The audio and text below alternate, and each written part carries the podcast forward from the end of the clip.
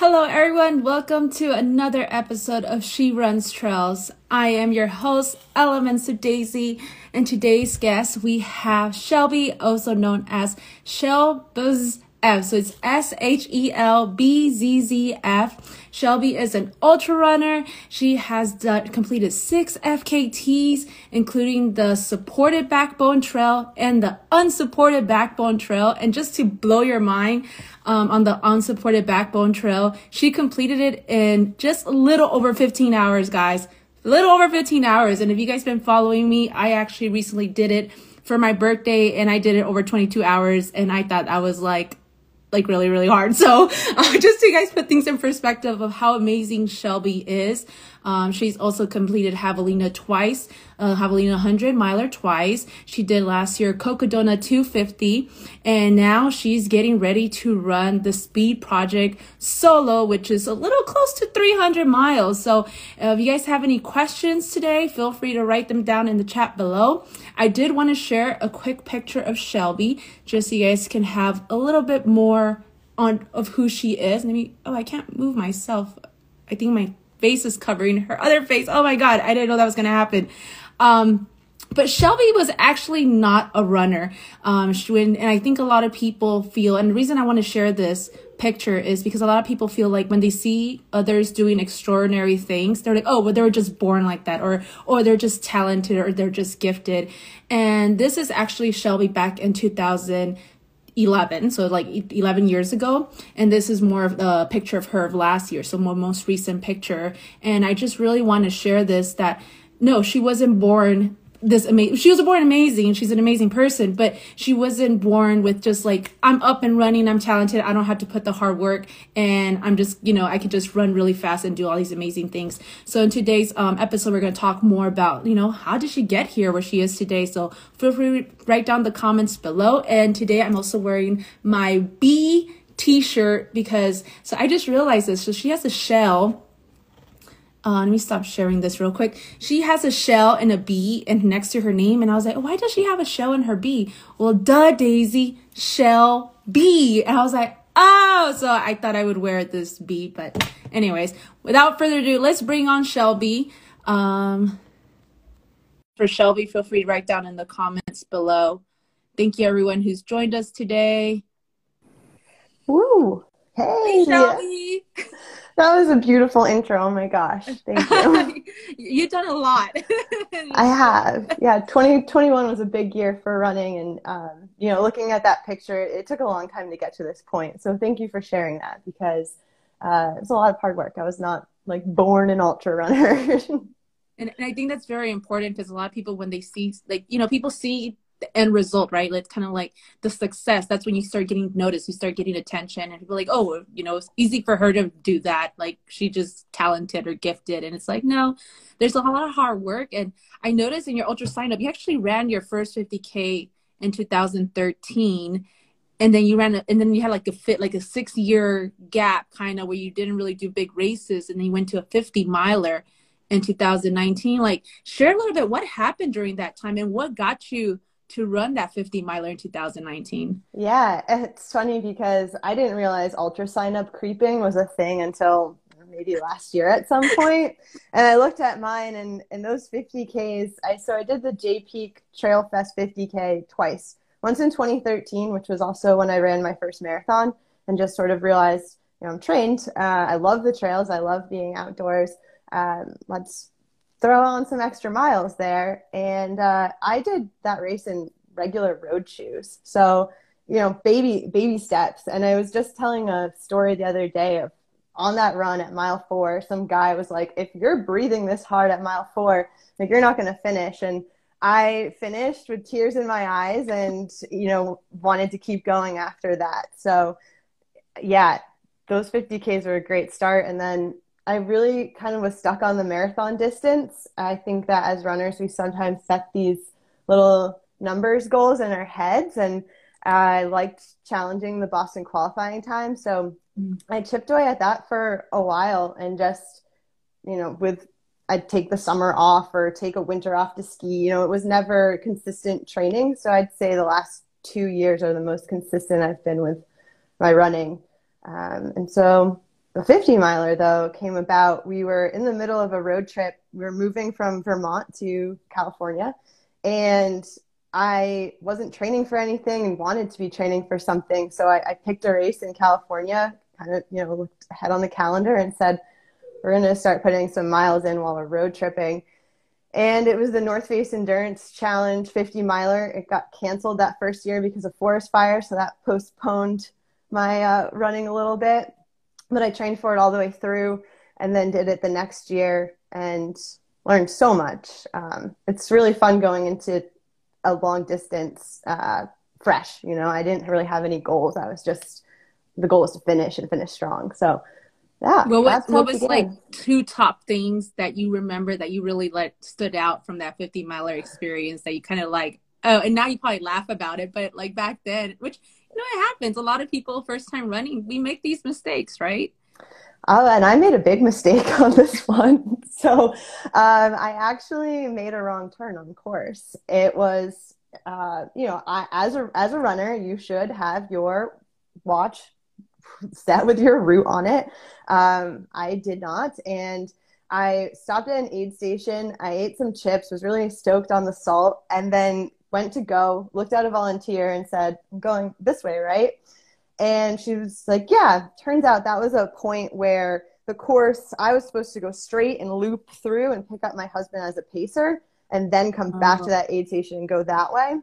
And so I missed that whole loop and uh, yeah, I actually caught up to a coworker at the time who had started way like he was in the elite field, like he was yeah, like not supposed to be near him, um, and realized that I had actually gone seven miles off course. I mean, on course, but not where I was supposed to be at that time in the race. So, um, big key learning there was how, how soon did you course. realize you were at the you were like like how many miles did you run? Uh, I was probably halfway through that segment, maybe oh, three man. miles, and I'm running downhill. I felt really good. And then Robbie, that coworker, came up behind me. And I just remember chasing him to the aid station. I got to the aid station and I said, I gotta get I gotta get back to where I was. Like I'm running this race. I'm not DNFing because I'm in the wrong spot right now. Oh, um, no. And I actually was able to wait and get a ride back to the aid station I was at they were closing the aid station by the time I got there. It was probably at least a two hour process or more of like the extra seven miles plus mm-hmm. the waiting for the ride plus the driving back to the aid station. So I spent the rest of that race trying to stay ahead of the sweepers. And that was a really, you know, humbling and cool, like cool experience too, because uh, I felt good. I paced myself well in the beginning and, um, you know, it was, it was neat to cheer for each other as I, you know, was running by them. Yeah, yeah. no, but I did it. I kept yeah. going and finished and was, strong. So what what do you think? And it seems like that's kind of like the mindset you have of like I'm not going to DNF something or I'm not going to quit something that you kind of set your mind to it unless you know they kick you out or you just can't go because physically you just you know you broke a leg or something like that. Um, kind of what do you feel like that mindset? What is that mindset of yours that kind of helps you push through that? I don't like quitting. I'm just I don't like giving up. I've and this is can be um, a not so great personality trait sometimes. And there was a half marathon I ran with a pretty badly strained soleus, and I just I signed up for it. I was going to do it, you know. And so there's definitely a balance there of you know what are you trying to prove to yourself? Why are you doing this? be safe, be smart. But ultimately, if I set a goal towards something and I train for it, I'm going for it. And what what have are you now more cautious of like not pushing through an injury and kind of setting those boundaries of listening more to your body? Yeah, I think I've taken a interesting approach to my training where I really enjoy cross training. I I don't have a coach. I try to really listen to how I'm feeling. And if something hurts, I'll ease off. And thankfully, knock on wood, I've been um, injury free for really since that soleus strain. Since learning that just running a lot of miles and not strength training and not giving yourself a break is not the way to train. What are some things you do for cross training or kind of like kind of can it help you keep you help healthy? Yeah. Um, so my training plan's sort of based on fun. And mm-hmm. uh, I like going to Cycle Bar, it's a spin studio. I started because it was a convenient way to beat morning traffic. And I find that the rhythm of your feet, like while you're pedaling to these really upbeat tunes, I can translate that into my flow when I'm running. And that's really fun. I've been going to CrossFit for a very long time. I've actually been on a strength training hiatus since this, like, since the like last javelina training block. So I look mm-hmm. forward to getting back into that because it just I, think that like deadlifts you feel really strong uh, going uphill when you know that you've been I, I just love deadlifts so there's that. But uh, and cycling with my husband really like everything daisy. If if it's fun and it's outdoors and it's with good company that's my cross training. So just kind of enjoying the moment and do you feel like keeping your training fun is kind of what helps you stay committed to your training? Because you're training for these 200 currently a 300 mile run there's a lot of miles and you work full time, right? You have a full time job. So you're so running is not your full time job. Um, like how do you make how do you make how do you balance committing to a full time job and committing to, you know, training like a professional athlete because you are training and putting these hours. Like how do you fit it in with your schedule? Yeah, uh, this particular block, early running, has been the best for me. I think that if I get up at 5 a.m., whatever, I mean, I'm not a perfect morning person. I will continue to work on fine tuning this routine.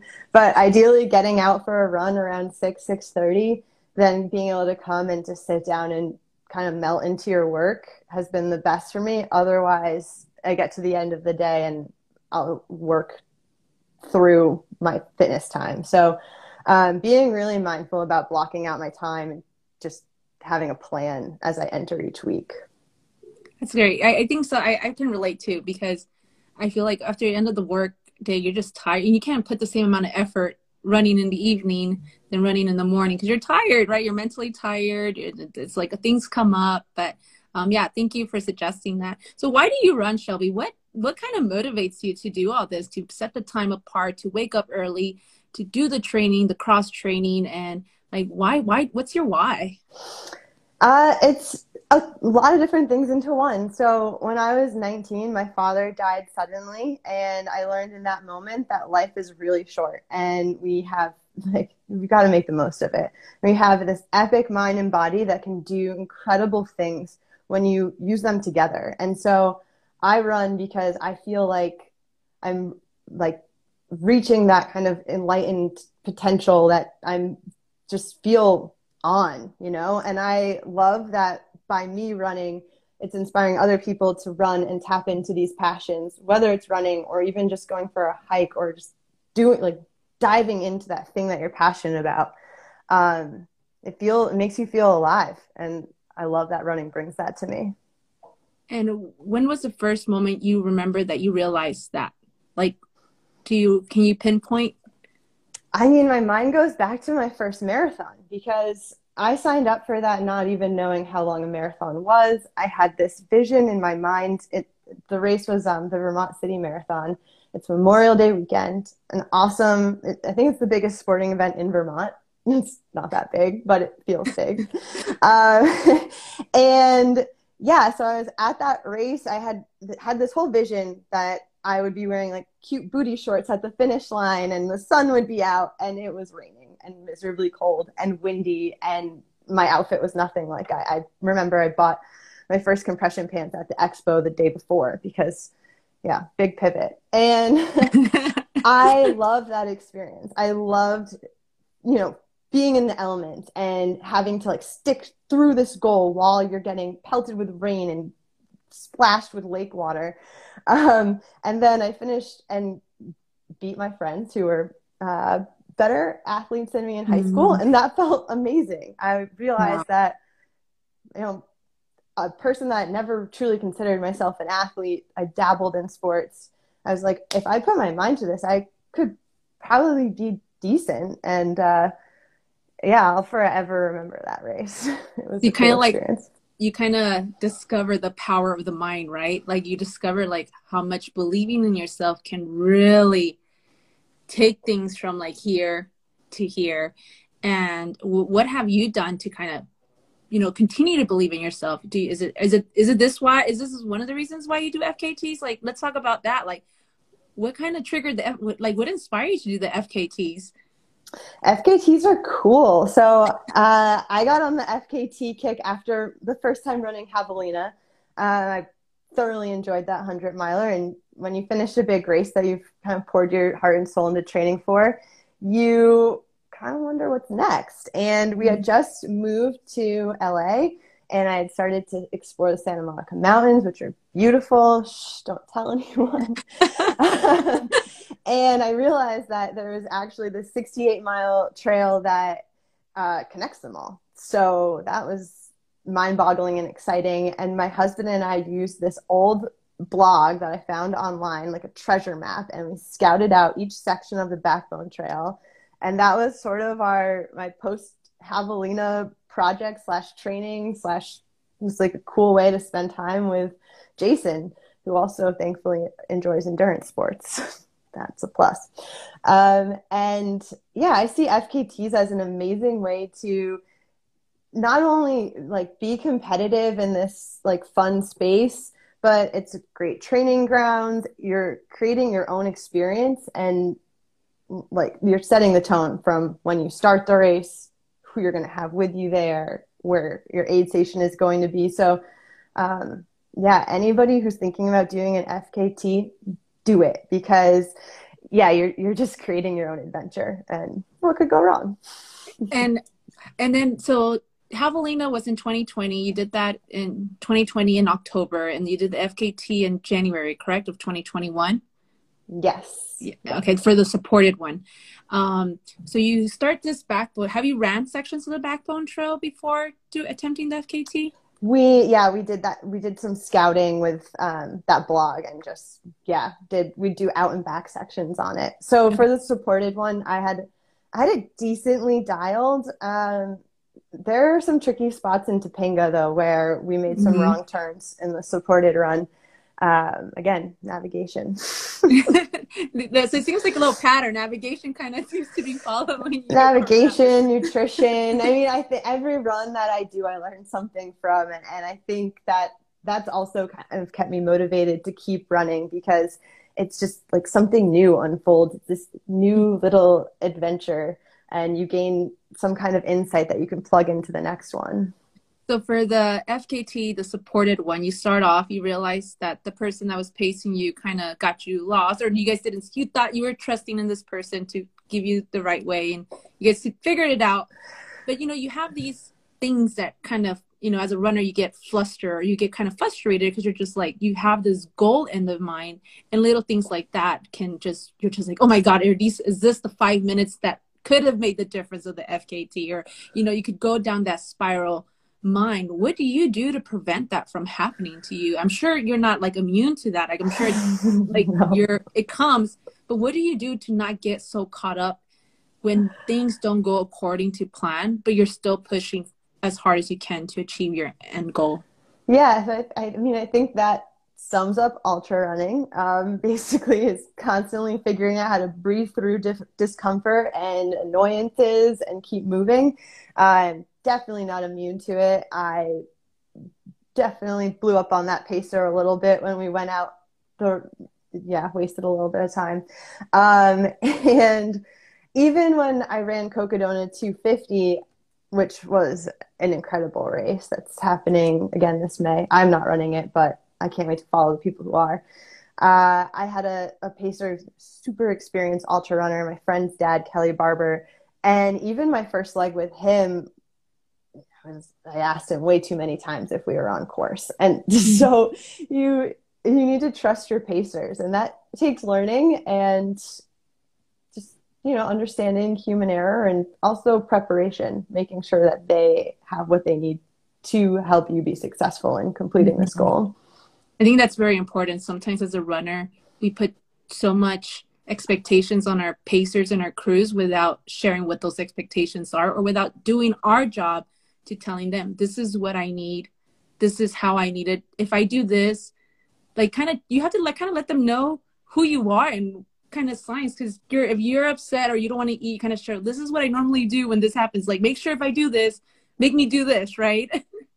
Yeah. You- Jason mm-hmm. started telling them like you have to oh. bully oh. Shelby. Like you can't don't tell her no, she's not going to eat. You bully her. So if anybody on here has paced me before wants to pace me in the future, is yeah. forcing you. That's a that's yeah. the perks of having your husband um, be part of your crew, right? Because he, he, who who doesn't know you best than the per- person that lives with you, right? yes, this is true. Um, so when you're doing, and you know, normally when you do a race, they tell you start slow and then kind of conserve your time because you don't want to burn out later on in a race. But an FKT, like I'm, I, I've never done an FKT, but I'm kind of guessing like how does that differ? Like you kind of have to do your is it your fast effort the whole time or the like how do you control yourself with now blowing out so quickly within your FKT and and we can go into kind of your your the unsupported with and you can and you can explain what does an unsupported FKT means?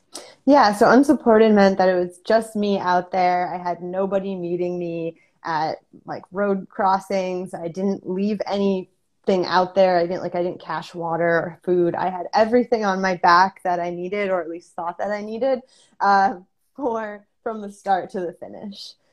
So, and and that's when you did the backbone FK, the unsupported. So you came back after doing the supported. You decided to come back a month later, and you did the unsupported FKT. How do you how did you how did you plan that? Like how did you plan it with the pacing yourself and kind of just navigating taking take us through that journey? What kind of that led to that? Yeah. Um, so the so I ran the supported FKT, um, beat the woman before me by a few minutes, which I was stoked on, and then the amazing Bree Sachs came in and beat my time like eight days later, and I kind of just felt like this connection to the trail and this idea of you know I can do it myself. Like I'm gonna get back out there, and there were no female times for Backbone Trail. I think there's a lot of FKTs that don't have female times on them. So come on, woman, like go do it. Yes. Uh, yeah, do it, do it. So the planning for that, I think, because my knowledge of the trail was pretty fresh, I felt good about, you know, what dis like the distance I was about to cover and the land I was about to run on. Um, I knew where water stops were and had that planned. So you know, knowing I have you know, two liters of on me liters of water on me from this point to this. I need to drink this much of it, fill this much up for this leg. Um, you know, so having those water stops planned was crucial. Um, as far as pacing goes, again, because I knew that trail, I thought I had an idea of what my pace would look like. However, I severely underestimated the weight on my back for that mm-hmm. um, because I had support the first time I ran it, handing me water. And now all of a sudden I'm carrying a lot of water in a heavy pack with all of my food for the day. So that was uh, a unique thing to learn from the unsupported effort where I absolutely went out too hard. Um, and so pacing just comes down to knowing your body and plan- and planning for it, planning for it with that distance. I think that there's a lot of performance technology out there like you know using your Coros stats to see what your aerobic threshold paces are so you can kind of plan accordingly there's there's a you can do some good estimating if you know your body well enough and do you use when you do training do you do like a lot of heart rate training do you do a lot of based or it's more based on effort I don't actually. Um, it kind of goes back to running on fun. Uh, mm. I just, you know, I I think that I have a pretty good idea when I'm gassing myself out, and I I let myself feel that. Um, something that, like, I think that another common mistake that I've seen myself make in races of all distances is that going out too fast factor. Um, Cocodona 250 is a 250 mile race, and I was chasing the leaderboard for the first 100 miles. I just got really excited, and you could refresh it and see where you were, and that was fun.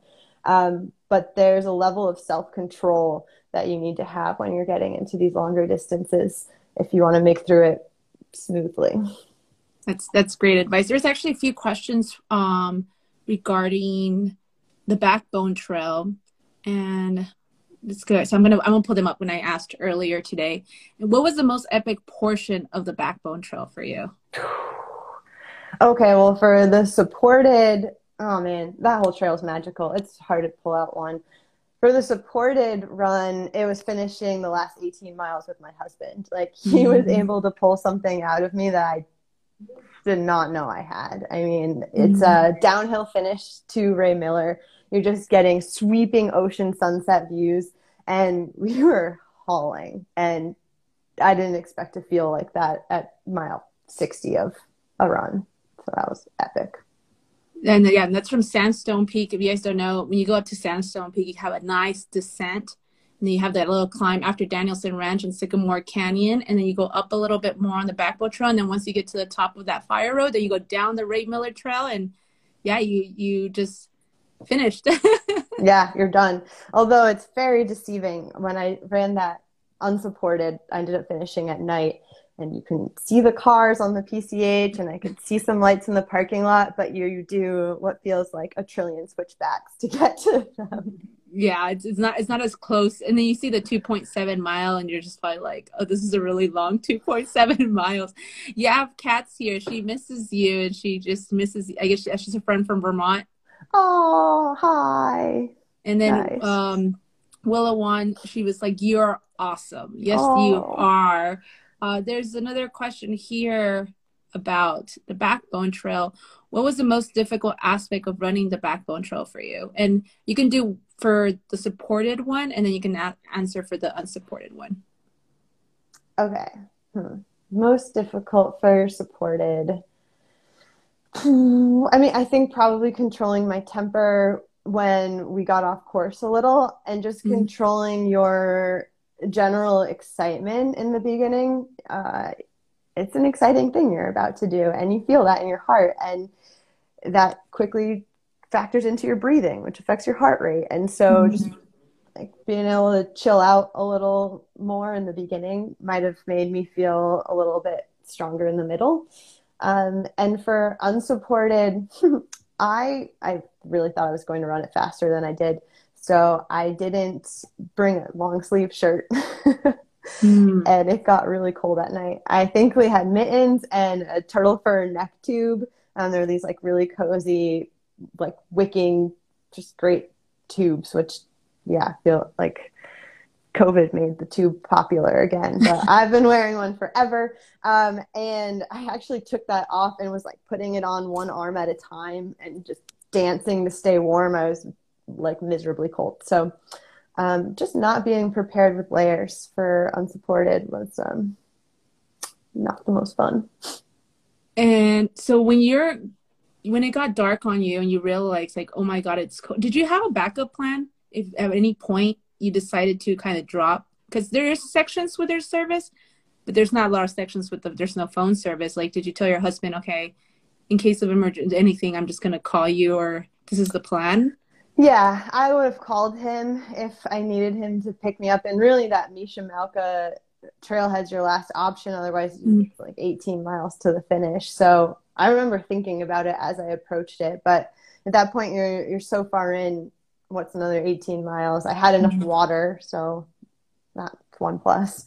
Um, but since since that, and then since I actually went after the Lost Coast Trail um, as an out and back, fastest known time last summer. And I Mm. stopped after one way through because we didn't have any type of communication. There is zero reception out there. It is deep, dark wilderness.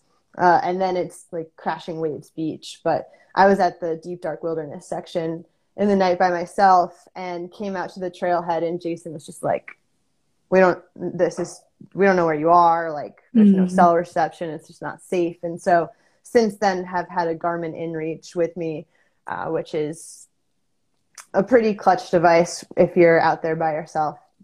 That's that's really great. I think the Garmin InReach it's something like you could. I, I was I was shocked when I first used it. Like, oh, you can use it like a text message. Like, you don't need to do you don't need to send messages through the InReach. You could do it through your phone. Uh, and I'm sure your husband's really happy to see that and kind of be like, I know where Shelby's at, and he'll probably be more lying to let you do these things by yourself. Yeah. And how how uh, did you tell him? Like, did you have an you, so you anticipate to finish at a certain time? Was he waiting for you all those hours, kind of since or you did you tell them along the way you know this is actually going to take a lot longer than than planned? I think for backbone i was able to shoot him a text like somewhere in, like as approaching that last 18 mm. being like i'm alive. This is what's happening. Um, but there that lost coast adventure especially because i couldn't communicate uh, the trail ended up being insanely grown in out there. It was like a little ribbon covered by these like evil sharp reeds. And so it was it got dark and it was slow moving through that because i wanted to make sure i stayed on the trail especially in a place like that. Got to take it seriously. Um, and so i ended up getting to what would have been the turnaround point at least four or five i mean it was later than i had planned and then it then I had checked in with him before I started that section and we already knew I was behind and it was just even more behind that. So I think that's a good thing to note for anybody who is in a relationship with an ultra runner or friend of. Sometimes our predictions aren't always accurate. yeah. So, thank you for he didn't call he didn't call right away the ranger station like, hey, so my wife is out there in the middle of the backbone trail doing this thing. and usually rangers look at I feel like rangers look at ultra runners like you're doing like why were they even doing this in the first place? Because they really think like our crazy ambitious dreams and goals are kind of like we shouldn't be doing it in the first place. Yeah, it's I ran into some firefighters on a 20 mile run out in like the Irvine area uh, a couple weeks ago, and they turned me around because there was a fire. It was unfortunate timing, but they were like, "Wait, ma'am, how far away is your car?" I'm like, 10 miles, but it's okay. Like, I'm following a map. I know where I am. like, just let me go back to my car. I'll be fine. And it was pretty great seeing their reaction what are you even doing out here? Yeah, I know. They, they, get, they're amazed, but I think they get it a lot. They probably know, like, oh, you're the one of those crazy ones that do this. Like a backpacking usually takes five days, and you're trying to do it in one day. oh, just another yeah, one of those. You have a lot of love by Telemundo. Thank you, Telemundo, oh, for Telly. shower, showering Shelby with lots of love. So there's another question. Uh, how did you get through the tough parts of the Backbone Trail by yourself? So, you know, like how you're by yourself. There's no support, and was there any point did you want to quit or did you just kind of say like man this is not the best idea and I'm, I'm, sure probably when you were cold but how did you get through those tough moments? Yeah i think there's times where you find yourself like kind of whimpering to yourself of like why, why am i doing this? It's miserable. Um, something that i've found that's really fun to help lift you out of those is to just like make a video of yourself so like record the scene of, of the crime really like what what's going on and um, they usually end up being really entertaining to watch after because you don't realize how delirious you are while you're recording it. So that's helpful. Thank you. Oh, thank you. You're gonna inspire me to record myself more on the trails, even though I don't want to. But yeah, I think sometimes you know, and, and usually, what have you found that it is when you start feeling that way? What have you found is usually the problem? You forget why you're doing it. And so i mm-hmm. think that that's where my mind goes. I'm like wait why why am i here? What am i trying to accomplish? I i signed myself up for this or maybe there wasn't even a sign up. I'm just out here because i want to be. And reminding yourself of that and reminding yourself that you're capable of doing it. I you know i'm lucky to have legs that move me through this land. And so mm-hmm those really help kind of like pick me back up and set me straight again. Gratitude. Yeah. It's all, it is a lot of gratitude, a lot of gratitude for yourself, for your friends, ev- everything, for nature, for the trail. It's gratitude is a very, very, very powerful thing. Edgar says, "I'm I made a video like that up uh, for my first 14 miler. Didn't think I would make it um, yeah, I think it's really cool. Like I know some people like, oh, you know, you kind of pick between, okay, do I try to stay mo- in the moment, enjoy the moment, or do I record this moment? And, and it's hard sometimes because sometimes you are in the moment. But I think it's it's nice to record some of those moments because you can reflect back and look back, and then you like you say you start seeing things, especially those hard moments. Yeah, and I go back and forth with that, I think, too. Um, so I do a lot of running with Adidas runners, and they've taught me about what we call micro hits. And so it's taking like a little moment and doing a body scan. And um, one of the thoughts in that, like what we'll practice before a trail run, we'll like feel what part of our body is cold, and then we'll start thinking about the part of our bodies that are warmer and what that feels like. Mm-hmm. And in that, I try to think about those warm parts like spreading to the rest of my body. And so there's a lot of like cool mindfulness practices that you can do while you're out there that really are grounding in the present to help pull you out of the like negative brain spirals. When what what has what has been like one mindful practice that has really helped you? Um and and I, and I would, I would actually go back to Cocodona where you realize after 24 hours you're like oh oh maybe me trying to be first place mm-hmm. for these first 24 hours it wasn't such a great idea and like how did you kind of channel is there any mindful practice that you used after for the second part of it keep having fun um, i was so lucky with cocodona to have like an insanely amazing group of pacers that it was exciting to see them at each aid station and it just like their presence brought me life. So that was that was a cool part about Cocodona. Mindfully though, I definitely thought a lot about what I would be doing if I wasn't out there doing that. Mm-hmm. Um, so I guess it goes back to gratitude again, or just like the dread of checking email. That's a yeah. It's always perspective, changing that perspective, and be like, what could I be doing? There's like, actually out of a lot of questions here. Um, foods on nut- tips on food and nutrition.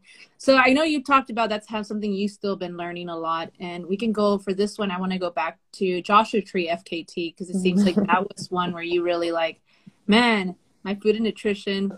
I need to work on that. What have you all these? You know, you've been running all these minds. What have you learned about food and nutrition? And you know, I know we're always always learning and growing, but so far, share with us like what has worked, what hasn't worked, and what will you want to experience more or you feel like you should? Yeah it's funny because again my mind just wandered back to that first marathon. I remember standing on the starting line and a woman handed me a packet of goo and it was the first time i never had i didn't train with any nutrition for that first marathon. And um, that kind of summarizes my whole journey with nutrition as a runner. It's just continuously experimenting to try to find what works. And so I think the faster and harder you're trying to run, the more I personally prefer consuming like gels and calories in my liquids. Um, it's faster, it's easier on the stomach. Then the longer I'm trying to go, I want more real food. Joshua Tree is a hilarious kind of experiment where I was throwing all of it at it. And I think mm-hmm. that's where Joshua Tree wasn't really my best performance as far as nutrition particularly goes. Um, I think for that, I'd come off of a lot of things. Not sleeping at night can really wreck your body. Uh, we did not, we slept in a 20 degree car uh, the night before the run, woke up, started running at 4 a.m and I was just consuming kind of a little bit of everything from mm-hmm. Tailwind to Maurten to Scratch to real food, like, like hearty real food. And I think I just wasn't, it wasn't work. It was just, there wasn't, the plan wasn't there. And I was running at an intensity where I needed to be more mindful about what I was like asking my body to do. So, nutrition, we'll keep experimenting with it. I've found that um, Maurten gels and just water are great for like a marathon distance or a hard 50k. Probably and salt pills. Those are that's kind of like the makes the triangle. You need that sodium. Mm-hmm. Um, but for Cocodona, for this upcoming 300 ish miler, uh, the real foods will be crucial. Uh, I had a Dairy Queen blizzard during Cocodona, and it brought me back to life. I never mm. thought a Dairy Queen blizzard could make you feel want to run so much. But what are what are what are some things that you're planning to eat for the speed project? What's what's on the menu for the speed project? This is exciting because I will be traveling at a pace that's slow enough that hopefully I will be hungry and want to eat all of the things. And because we're going from the Santa Monica Pier to Las Vegas, there's a ton of food along the way. So mm-hmm. I envision there being like some Starbucks frappes. Might as well get the mm-hmm. fatty one, get caffeine and some calories. Um, I think it'll be a lot of French fries. I've mm-hmm. found that potatoes and salt work really well and they taste good and they're pretty easy to mush in your mouth and swallow when you're tired. Mm-hmm. Um, and I bet there'll be more Dairy Queen blizzards. So I'll, pretty much the stuff that you don't normally eat on your day to day, right? Like I'll, I'll, like give me all the junk food, all the carbs. I'll I'll I'll take it. Yeah, I you know it it'll be what I'm what I'm in the mood for. And I will say avocados are great too if we're gonna play the healthy card. Um, yeah, I figured out a way to like squish an avocado into your mouth, and that's a really great trail snack when you're not in a super long race. I think that I like to think of my races as the party. Mm-hmm. Maybe part of what I'm getting at here too. Like yeah, have fun and and have the french fries and blizzards. So for Cocodona, it was a real there was a section I believe in the beginning of the section was really hot. What did you eat during cuz I feel like our bodies tend to digest food a little differently because it's so focusing on trying to keep you cool that your digestive system doesn't want to do its job. Like what what did you do? Like, what did you eat during the hottest parts of the Cocodona Trail? Yeah, I loved that section. Um, maybe a little too much, but it, we had so it was a 20 mile stretch in Cocodona where you were required to carry um, maybe three liters of water. For I think it was three liters of water, and maybe I had close to four. Um, and I loved it because I had enough water throughout the whole thing. A lot of individuals ran out and I had uh, bottles with just electrolytes and bottles with just water. And I was also eating goldfish during that. I I tend to do okay in the heat actually. I think that it's continuing to consume water, making sure you're getting your salt, and any chance you have to put ice on your body, do it. Um, but was I definitely wasn't going hard on hearty food during that part of the race. So you're just kind of mixing a little bit of different things. Yeah, I'm sure I had gels and I whatever. Yeah, it's hard to remember that one, Daisy. I remember the like, goldfish for sure. You're like it's hard because I wasn't. You know, you how many how many days? How long did it take you to finish that uh, one? Just under 112 hours. Okay, so that's about four days. yeah. right. Yeah. About, yeah. I would have liked to that was hard. I mean, when you're working, you know, full time and training, then there's this logistics component. And for Cocodona, I was really just trusting their aid station setups mm-hmm. and the mm-hmm. plan that they mapped out, which was great and it worked fine. Um, but I could have taken that to the next level, especially now that I've seen the course of being like, okay, I know from this stretch to this stretch, this is like I can maybe guess what my body's going to feel. Let's fuel mm-hmm. this way versus this way. Um, I had a I had way too many sugary things in the beginning of Cocodona, and I remember at some point, maybe it was like day three, feeling it in the back of my teeth, and I, mm-hmm. that was unfun. So, things to think about. to just kind of like okay what am i gonna how long am i gonna be here and if i'm gonna want to want sweets after a while right like you're not you're, you're gonna feel like you have 20 layers of sugar on your teeth after so many goose and chews and everything yeah. um someone asked here oh i saw a question come from mondo suave what advice tips will you give me as i'm doing my first 100 miler in september Woo! uh have fun and don't don't be too hard on yourself. Like set have an A, B, and C goal and definitely don't give up on yourself. You signed up for this thing, so you clearly believe that you can do it. I'm excited for you. Have fun. And and what other advice do you give like hitting when you hit that wall, especially you know that famous mile 70, like that's the point where most people drop for their 100 miler. Well, like what what has helped you kind of not drop? I mean, mile probably close to 70 at Javelina last year. I found myself puking my brains out at an aid station. And I mean, but why? Like, you got that far. Why are you going to drop? You know? Mm-hmm. So think about that. Think about all of the training that you put in to get to that point, too. It's not just the 70 miles before it, it's the days of work that you put into it. Why would mm-hmm. you give up on yourself at mile 70? Mm-hmm. Unless you're like bone sticking out, then there. Yeah, that's true. That I never thought about that. It's not just about the last 70 miles, but the whole last months that you've been leading up to this training. There's actually a question about Javelina, so I, I wanna I want you to talk about it. Um, can you talk about your milking the cow strategy at Javelina 100? Chongers. I know who asked that. milking the cow. No, it's a real strategy. I definitely came up with it while I was on full fledged runner brain, but um, it's the idea of getting uh, getting your energy out where you can. And so Daniela Chong, amazing friend, epic pacer, she would run ahead of me. And if I felt good, I'd be like, okay, we're milking the cow. Let's go, let's go, let's go. And then we'd like kind of hold back and then just like milk it a little more and get a little bit further each time. So yeah.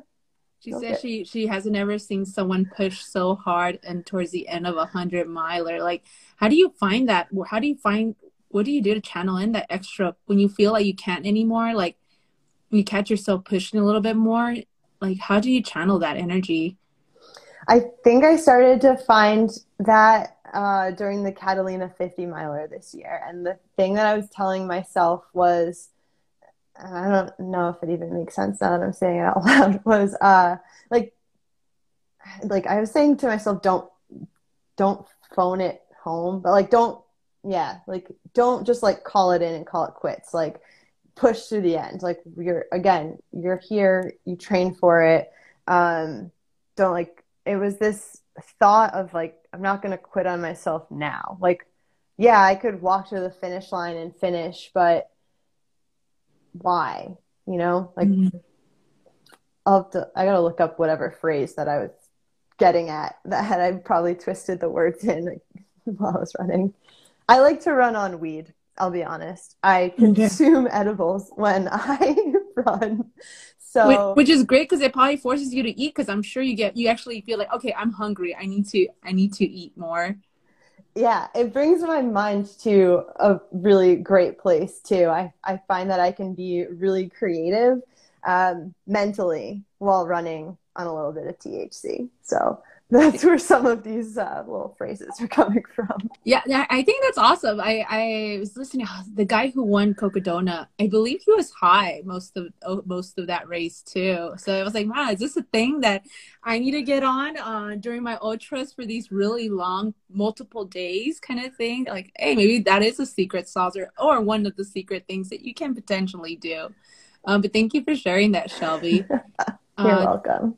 There's a question here how many cats do you have? I have two amazing cats, Felicia and Todd. If oh, nice. they were uh, TV characters, they would be David and Alexa from Schitt's Creek, or Alexis. Sorry, yeah. Aww, you, you that's like their personalities. that I put in the in the post. I love that. I was like, okay, I think she she knows me. There's a cat. there's a cat sticker on this. A little bit, yeah, uh, yeah. And you did get third, and that's amazing because you got third place in Avalon 50 miler, and that's actually something I want to talk about. So you're because usually people are really good at the endurance, but not so great at the shorter speed distance, or they're really great at the shorter speed distance and not so much at the endurance. How do you do it? Like, how do you? Or what do you feel like really helps you kind of be really great at both on the short distances and also in the endurance? Because in Javelina, your first 100 miler, you got fifth place. And in the second Javelina, you got sixth place. And Cocodona, you know, you have, you, you got, you also, you were like in the top there as well. And you've done these FKTs for very long distance. And then you do like Avalon, a fast, you know, a fast runnable race and you get third place. Like, what do you feel has helped you kind of be a speedy Speedy, Speedy Shelby. Yeah, and this year I have some goals to get speedier, so that's very exciting. Um, I think it, it stems from chasing that Boston qualifier in the beginning. I I think I I like the the empowering feeling of moving your body fast and powerfully. Like you can each step you can like feel that energy going into the ground as you're pushing it away and I think that yeah, you definitely get that in the shorter distances. Um, I train with people who are also training for shorter distances. I think that helps too. So, um, like Adidas has been kind of on a, a, marathon training block, getting prepared for the Los Angeles Marathon this weekend, and I get to poach some of my friends' workouts. So, you know, I'll have a friend with uh, doing like 5K repeats over 14 miles, and I just kind of go along for the ride.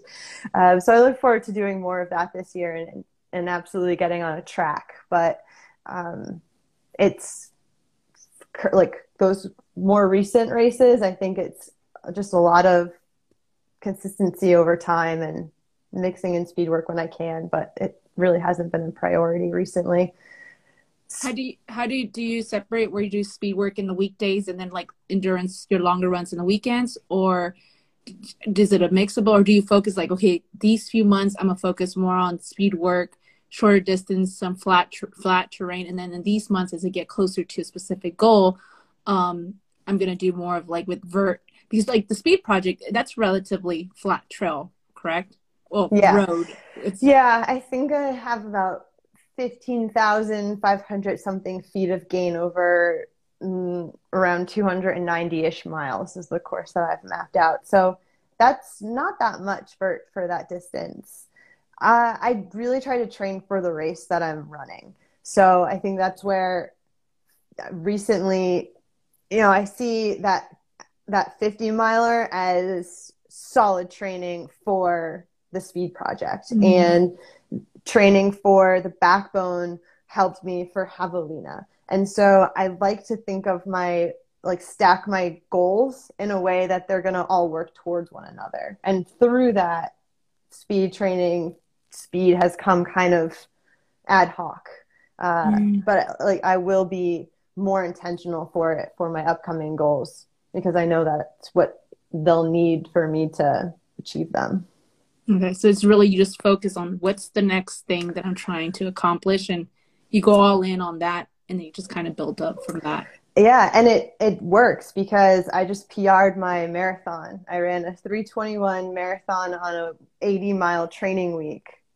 So I think that you know it's that I've kept it interesting mentally, and I you know I'm working when I'm I'm working hard Congratulations! Yeah, I, I, always, I always, I, I'm, I'm still trying to find like, um, like, is it possible to do both road runs and ultra runs kind of thing? And seems like you like both of them, right? Like, is it, is it, is it? Do you still have fun when you do like the road marathons? Absolutely, absolutely. Okay. I think you know the. At first, it felt like there were two different running communities, and I mean, they're technically probably still are. There's like the trail community and they always mm-hmm. seemed fun and we'd have, you know, a beer after and and then there's like a serious road community and I think that I've found a community in LA that has a little bit of both, which is mm-hmm. nice. Mm-hmm. Um, so I don't have to like pick one or the other. And um, there's something very convenient about being able to go out your door and run on pavement. So I don't know. I'm not I'm not gonna poo poo it because I'm not on some glorious trail. Running, running is running. And so it's kind of you don't you don't you're not like team roadie or team trail. You're just kind of like everything. It's it's thing pros and cons for each, right? Yeah, yeah. And they both the trail running feeds into the road running. I I think that I will eventually, and I've I guess proved it to myself recently, be a stronger road runner because of the work that I'm doing on the trails. Mm-hmm. Um, another question by Mando Suave. What's the most important lesson you've learned from all the ultras you've done so far? Oh, that's a really good question. That is a good question. it's funny because I remember coming home from Cocodona and getting back into my work week and it just felt so weird because I had just been in this epic place doing this very focused task for four and a half days or whatever, however long it was. Um, and I remember I was trying to find a pair of shoes in my closet or, you know, something silly. And I was getting really frustrated and like mad about it. And I just kind of, and it felt hard. And I was like, this is stupid. You just ran 250 miles. Like finding a matching pair of shoes right now, it's not that hard. And so it really helps shift your perspective, I think. Um, while you're out there, you're, you're sort of existing in more of a, a primal place. You're yourself, you know, you're, you're not trying to be anything else. You're out there running and I love that. And I think that it's helped me in my day to day life because I can kind of go back to those moments and, and create those reality checks for myself. So, so bringing things back to real life. So it's like, it's not, even though ultra running may not seem, I, I guess a lot of people think, I guess the normal person will think you're crazy and kind of like, why would you even do that? You probably, you probably get this. It's like, I don't even, I get tired even running that far. Why would you even I mean, not running that, far driving that far. Why would you run that far? Um, ah, that's that's that's a good that's a good perspective of just bringing things back to back to life. Um, let me. There's another question here. There's a lot of questions actually. A lot of people are asking a lot of questions. Do you ever that's have awesome. doubt on your long solo runs, and how do you overcome them? Yeah. Um, I, how do you overcome that? I think that it's it's actually here's here's a good answer. So the other day in a yoga class, yoga's awesome for cross training too. I wish I had I really wish I had more time to do more of all of these things because they all feed into each other so nicely. But the yoga instructor said, you know, set a mantra for the class. What are you going to think about? And she said that she likes to lead with I am statements. And because at first I was saying like you are in my head, and I'm like, wait, that does not help me. It's I am, and so uh, I told myself I am crushing, like, and just telling yourself I am strong. I am whatever it is that you need to find within yourself. Tell yourself that you are that, um, and it's pretty powerful what the mind can do if you let it. So when I'm struggling by myself out there, it's going back to those internal mantras and like talk yourself up. Why not? Mm-hmm. Affirmations, positive talk, because I, I, feel like when you do that negative talk, it just goes down to a spiral. Like it just builds up on top of one another, and then you start believing it. So it becomes so real, and it's just your thoughts. Yeah. Um, yeah. What's your favorite? What's your favorite mantra when you're out there? Uh, I think uh, I think I like this. I am crushing right now because it feels like it can pertain to like my career and life too. Like just I'm crushing. You know, it's not I am on track. It's I am doing all the things I want to do. Like I, I'm got life by the balls and we're going for it. So that I think will come to me at TSP. But it shifts. I think it's okay to have different mantras and different races you have different things going on in your personal life that come out in the race and so being able to like pivot and figure out which one is like speaking to you in that moment is like yeah you can't really it's a hard one to i like to go into a race with an idea maybe of what a mantra might be mm-hmm. but there's a good chance i'll come out with a new one while i'm out there do you ever channel your dad while running these really long races yeah, I I um I loved my grandfather and my grandmother have both passed away, and I like to think of them. It, it sounds silly, but whatever. Like I I do think of them as like pillars up there that are like looking down kind of like wow didn't expect you to go this this route shelby. Like don't know why you're running 290 miles but good job you know? So um, it's it's fun to think about that and think about what they would say to me if they were around too because i wasn't on track to do this when they were alive. I no no idea that this is where my passions would unfold to. What do you think your dad would say now looking at you and everything he's done I think that he'd be pretty stoked on it actually. So we grew up sailing and he uh, had his captain's license and just was like amazing at navigating our sailboat from you know, we lived I grew up in Connecticut, from Connecticut to Nantucket. I mean some decent island sailing in Antigua. Uh, and so he, I think he would really love like that navigation and exploring the outdoors aspect of it. Um, I think he would have been an amazing crew chief too. So, so he's, out, out there, there supporting you, and I just think about it, he's gonna he's always gonna be your pacer. He's always gonna be by your side when you're running, and probably telling you things he used to tell you when you were little. So yeah, yeah, it's it's pretty. It, again, like the powers of the mind when you're out there are at definitely more than 50% of what running is. Do you have you what what what do you do to strengthen your mindset?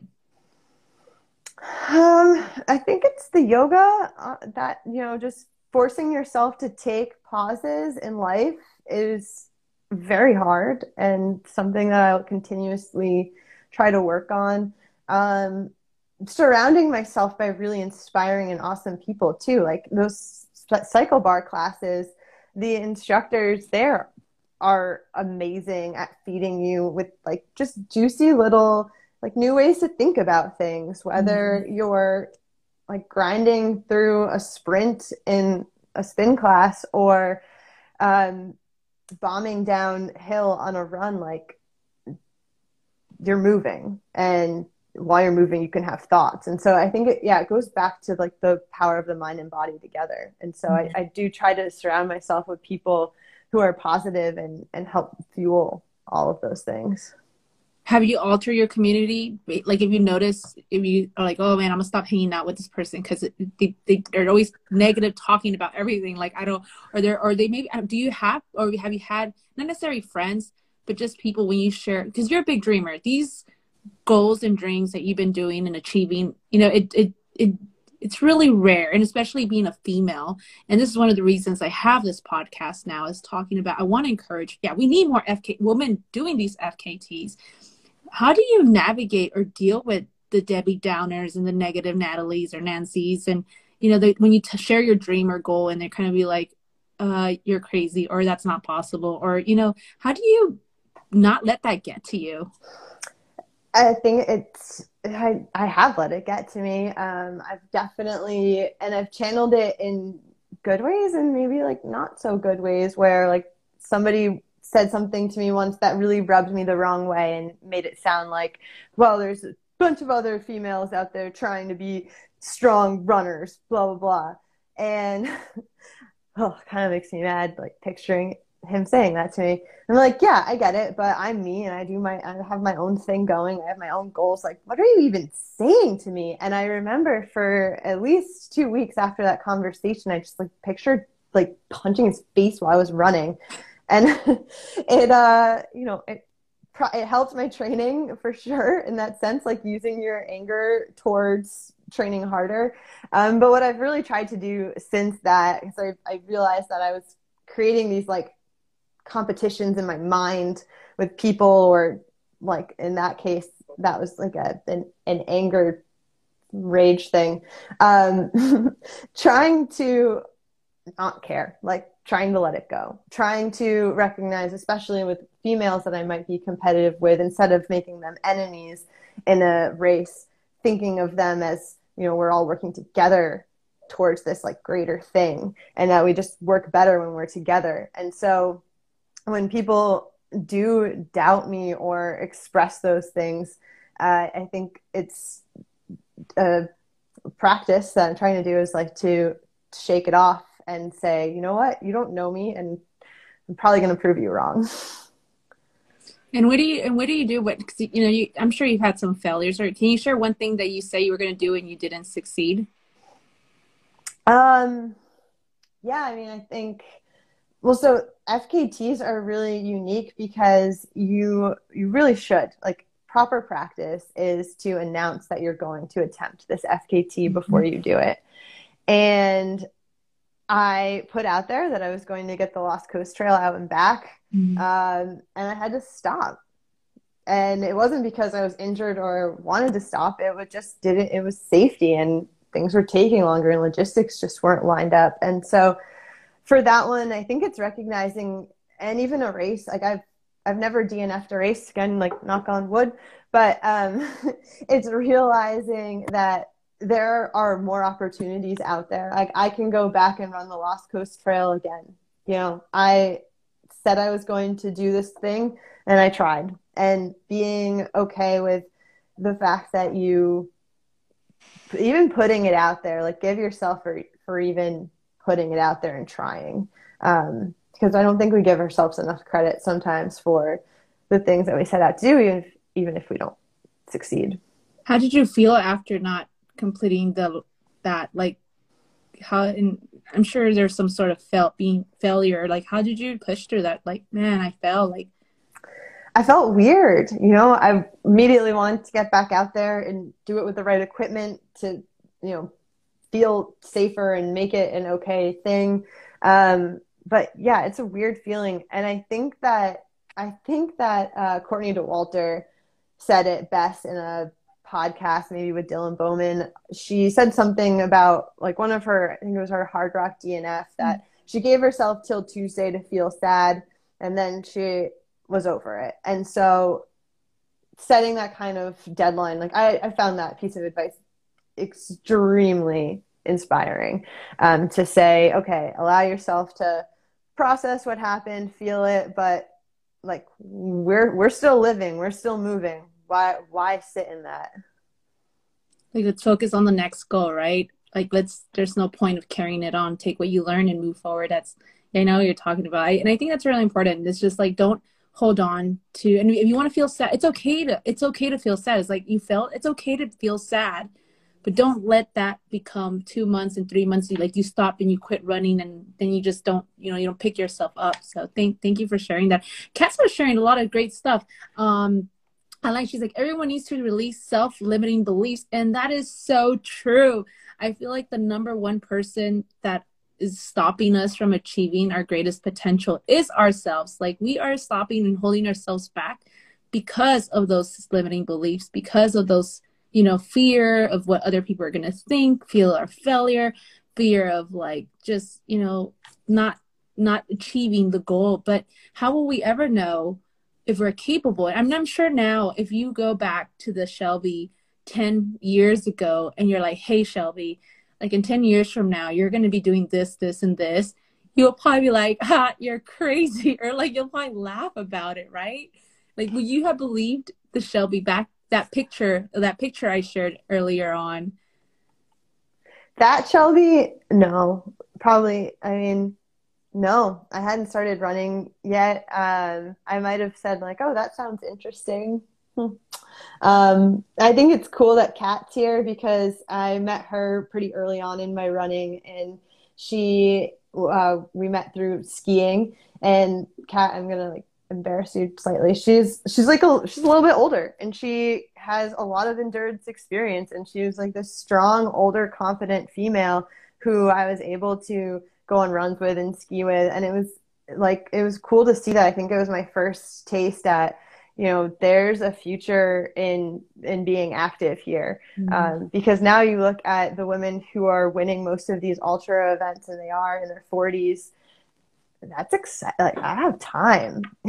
yeah, know? you're just you're just you're you're you're 31, right? Like yeah, you, you they say prime age for ultra running is between 35 to 45. Like you're just starting. And, and i'm actually really happy i met you now and i got this interview now before it'll be really hard to get to you. Uh, so i mean like yes i interviewed her when she was just i knew that she was going to be someone in the future and i got to talk to her and i know she now knows me. So we're good. Yeah we yeah, should go for like, a run together because yeah i know um, yeah, we were like saying that we want, want to coordinate something between the three of us. Katsu say she said as well, feeling good deep inside is key. Now, what not what others thinks of us or worthiness or in love. Yeah, I think the relationship we have with ourselves, which goes back to what Shelby was saying, yoga. And yoga, that's what yoga is. It's really learning to connect your mind, body, and soul. It's really learning how to, you know, build that relationship with yourself and your body. Um, so yeah, if you guys are not doing yoga, definitely do more yoga. um, and we have more like what inspires you and motivates you to keep going. And I know you shared more of that of like your why, right? Like your your why. You dig in deep into your why. Is there anything else that you want to share? What inspires you and keeps you motivated? Hmm.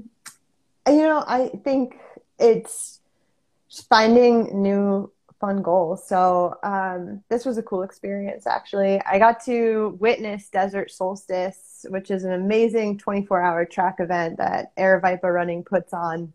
Um, it's a like a qualifying track event. There's a 100 miler and 24-hour component, and these athletes were just amazing. Like I watched Nick Coury set the new men's American record for 24 hour and he negative split a like 176 mile run.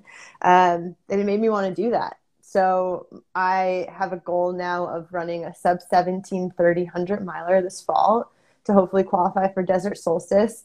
If it doesn't happen this year, that's fine. It's a new thing to work towards. It's that new arbitrary number that I've kind of put out there to chase. And I don't know. I think that I, I try to find things that that interest me and keep me honest and and training. And that's what has kept me moving forward in this sport. Do you feel like if you set goals that you know that you can achieve will you train as hard? Um like like if you were to say like oh my goal is just to finish a 50 miler or just a 100 miler without any like really that challenges you, will you feel like you'll put the same amount of effort into your training? That's how it started. I mean, so my first 50 miler, my first 100 miler were just out there to finish. I ran that that javelina where I placed fifth. I wore it in a tutu the entire time with unicorn ears, um, and the the goal is to have fun and to finish. And so I think that the deeper you get into it, you can kind of again choose your own adventure and decide okay do i like do i like this pace do i do I want to push it? And I highly encourage individuals to push those limits because, again, that's that's what we're here for. We're we're humans on this earth with one life. Let's see what we can do with that. And if you're spending two hundred plus dollars on a hundred mile race, I mean, push it a little. See what that feels like. Bring your body to the edge because you're you're not going to have the opportunity to do that forever. It's very true, very true. And we had a hiking queen say a question earlier. How um she said she, I got here late. How do you train for these long runs? So how did you train for Cocodona 250? How did how did you train for the speed project, which is close to 300 miles? Like how are you training for these really long runs? How does your training look like? Yeah, for Cocodona 250, it was all about strength. So I really leaned into that CrossFit background. I was going to CrossFit probably two to three times a week plus running um, and wanted to feel strong. You know, you're carrying your body over 200 it was like 257 miles at the end of the day at the end of five days. Um, so yeah i think i do love that about the 200 mile distance because it allows you to be a little bit loosey goosey with your plan and focus on the mind game, the strength, and the running. Whereas this next goal of trying to run a sub 17 30 100 miler, still to focus on strength, but like I'll need to be a little bit more meticulous in how I conquer that speed goal. Mm. So it really just depends on what your end result is. And yeah. for the speed project, how many miles were you averaging per week? Um, so I will do like a kind of taper peak taper sort of effect. Um, I built up, so I did the, we'll go back to Avalon was um, the first weekend of January. So I ran that strong 50 mile race. I let myself have two weeks of recovery with very little miles, some cross training, yoga, whatever, just keeping it, keeping that base fitness there.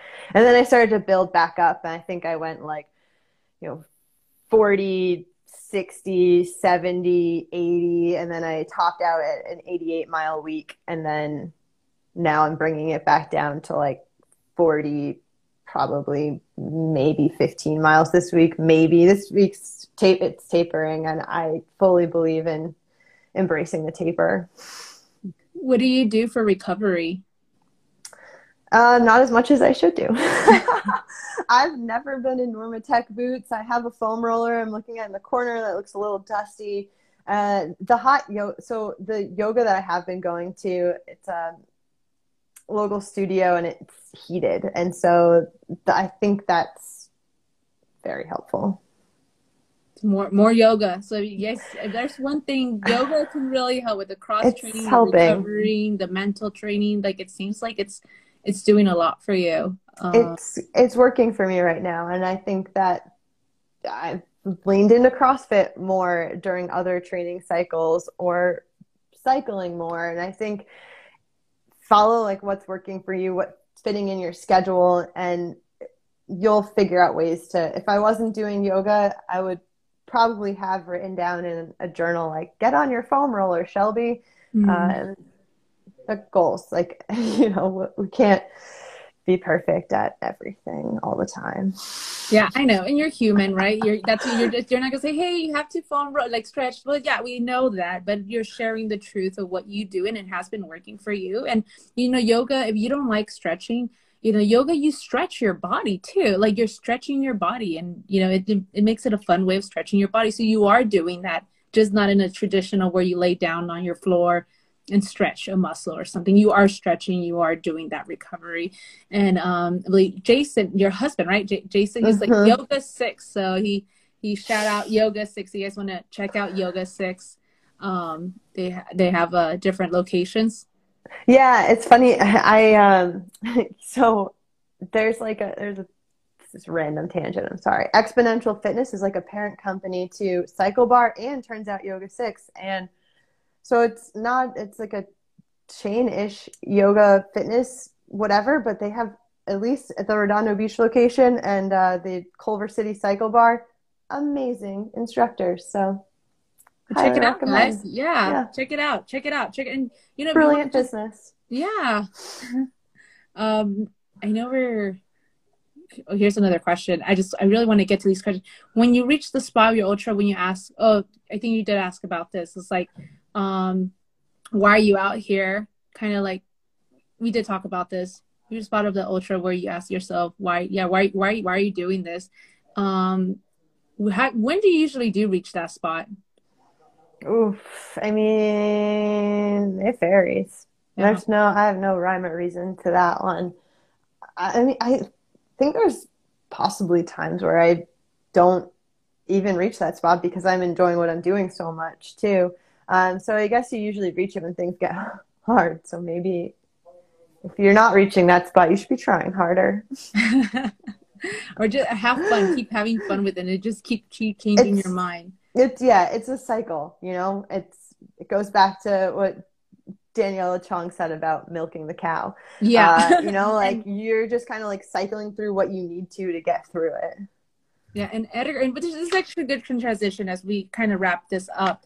Is like the next thing that Shelby. So tell us a little bit what the speed project is, and then we can answer this question that Edgar has for you, and we could kind of yeah. So what is the speed project, Shelby?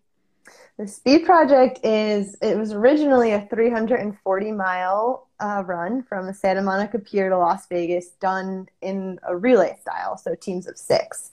And last year they brought on the solo mission, so one runner doing the whole thing by themselves, and I will be doing it solo.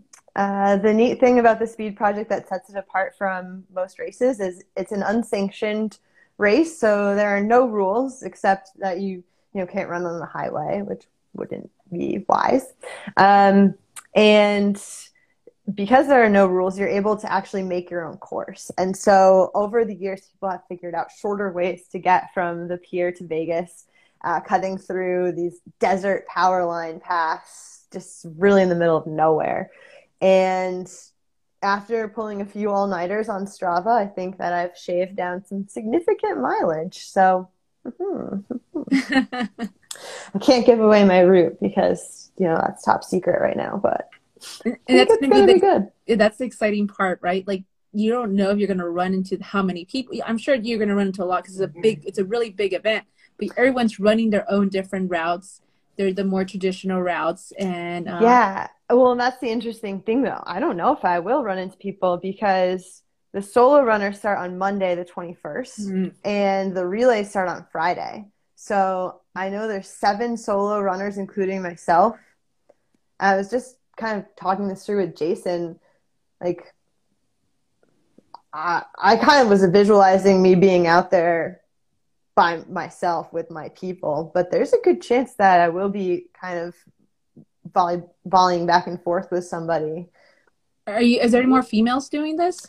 I don't know. They haven't released the list. I, I oh, okay. think based on looking at our WhatsApp chat, I definitely saw at least one other female name in there. So okay. I don't know who she is. I'll be exciting. I'll be excited to see. I, I, am gonna be cheering for you. Is there a way for people to follow you, or is there gonna be like a streaming or anything that people can see this?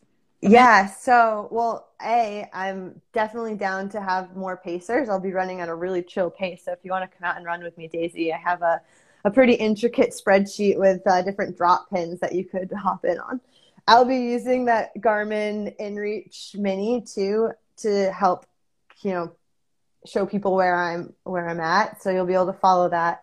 Um, Jason will be taking over my Instagram account though. So I think like between Instagram and I'll have a link to that Garmin tracker, you'll be able to keep tabs on me. I, I, will definitely be following. I'll let you know. Yeah, I, I think might be interested, or at least this section, the California section, before you get to Nevada. But yeah. have you started packing? Edgar, of course course, Edgar would ask that. He knows that I'm a last minute person. Um, no, not really. No, I have some things on the floor over here that we could maybe call that packing or me just not putting away my trail stuff from the runs last weekend. And do you are you gonna have like your crew, like specific people, like kind of taking you from the from Santa Monica to Las Vegas, or you gonna have people kind of hop like you have your husband trying to driving being the main the crew chief and then having people hop on as crewing. Yeah i'm trying to keep it really simple. It's a it's a big ask to, to ask people to come out and run in the middle of the week. Um, i i wish that i put a little bit more effort in like rallying some more set individuals to be out mm-hmm. there. So like very seriously dm me if you're interested. But um, it will be more of a hop in approach. And i have two friends uh, coming out Tuesday morning. And then we have a friend who lives in Vegas who I know will be available to do something towards the end. And I think that I feel very confident with just Jason and myself doing this. We'll have our Subaru with a rooftop tent. Mm-hmm. Um, but the big thing is he's going to need to sleep at some point. So getting people out there to help alleviate him from his job so he doesn't lose his mm-hmm. mind is pretty crucial. And what advice would you give anybody who's just training for their first ultra or train or big dream? Like they they have a dream or goal that they think it's kind of crazy, but they've been thinking about it. What advice would you give to that person? And say, "Yay! You've made the first step by setting that goal, and keep fighting for it. You know, write it down, plan, do the work, do the work, do the work." And then when the day comes, soak it all in and make it a party because you should celebrate the effort that you put into getting there. Do you feel like the goal is uh, of the? Uh, do you feel like it's about the journey or the destination? What if I say it's about the now? Hmm. You know, I, yeah, I think embracing the journey, being present in the journey, being present in the run, yeah, I think it, I think it's I think it comes down to just the day day to day. And that's very powerful. Sometimes we get so caught up in the future and the past that we lose the present and we we lose the moment, right? Um, and last question, well, not really a question. Well, it is a question. Do you have a YouTube page, Shelby? yeah, uh, I do. Um, Shelbs F so it's kind of funny because I definitely made this Instagram handle, you know, before Instagram, before I knew I'd be saying it out loud. Um, so Shelbs F, that's with two Z's and an F. And you can go subscribe and check out some of, we made a lot of really cool content around Cocodona and training for Cocodona 250. So there's good stuff there, and we'll absolutely be posting some videos recapping the speed project after I finish it. yeah, check it out, guys. It's in her. You can link the link is in her bio. Um, she does have it there and yeah she I, I actually saw some of those videos as well so it, it was nice I, I was like oh i like her personality i was like i can i can talk to shelby i, I think i think we'll do good yeah. so that was really good and and just um what are your favorite glasses your go-to glasses for running I work Goodr. I, I worked at Goodr on their marketing team for a while. I can't believe I don't have a pair in front of me right now. It's crazy. Um, but yeah, they don't slip or bounce and they're super cheap. So uh, I'm now a Coros employee, so if any of you need a GPS watch, hit me up. We make the best ones. I was gonna. That was gonna be my next question. So, what is the watch that you recommend for people? But uh, yeah, I um check it out. I think Cor- I actually got my boyfriend a Coros watch for his birthday. Uh, nice. Uh, two years. Well, his like not this last year, two years ago, and uh, yeah, I'm like I'm like waiting for my watch to kind of die so that I can go and move into Coros watch. Yes. Uh, check it out, guys. Check out Shelby. She's gonna be running the speed project next week. She starts Monday. You can check out her Instagram. Um, I'll be tagging her as well, and you know, check out. She has a lot of content. She's in, she even has her website that she kind of lays out the things that she's done, and she's an open book. So, um, if you're interested in doing any FKTs or you know, kind of digging, I know we didn't go too in a lot because there's just so much that you've accomplished, Shelby. And I feel like we can be here like all day um, talking about like the details of everything. But really, like, guys, like, reach out to Shelby, send her a DM. She was really nice when I reached out to her. Uh, so I had a good positive experience reaching out to Shelby. um, yeah, do it. And uh, yeah, thank you everyone who joined us today. Again, this is the She Runs Trails podcast. Um, you know, the main purpose of this podcast is to inspire, empower, and educate more women to get out on the trails. And, I, and today we had Shelby. So thank you so much, Shelby, for joining me today and for sharing so much knowledge. Um, it was really a great honor to have you today. And uh, I can't wait to see you crush it next week. Thank you. I'm excited. Thank you for talking to me. I think that uh, there's probably only one thing that's just as good as running, and it's talking about running. So I'm, I'm always here to talk about running. Yay! Thank you. Thank you so much, Shelby. Well, yeah. everyone, have a wonderful night and see you guys next week. Bye. Bye. Thanks, Daisy. Yeah, you're welcome.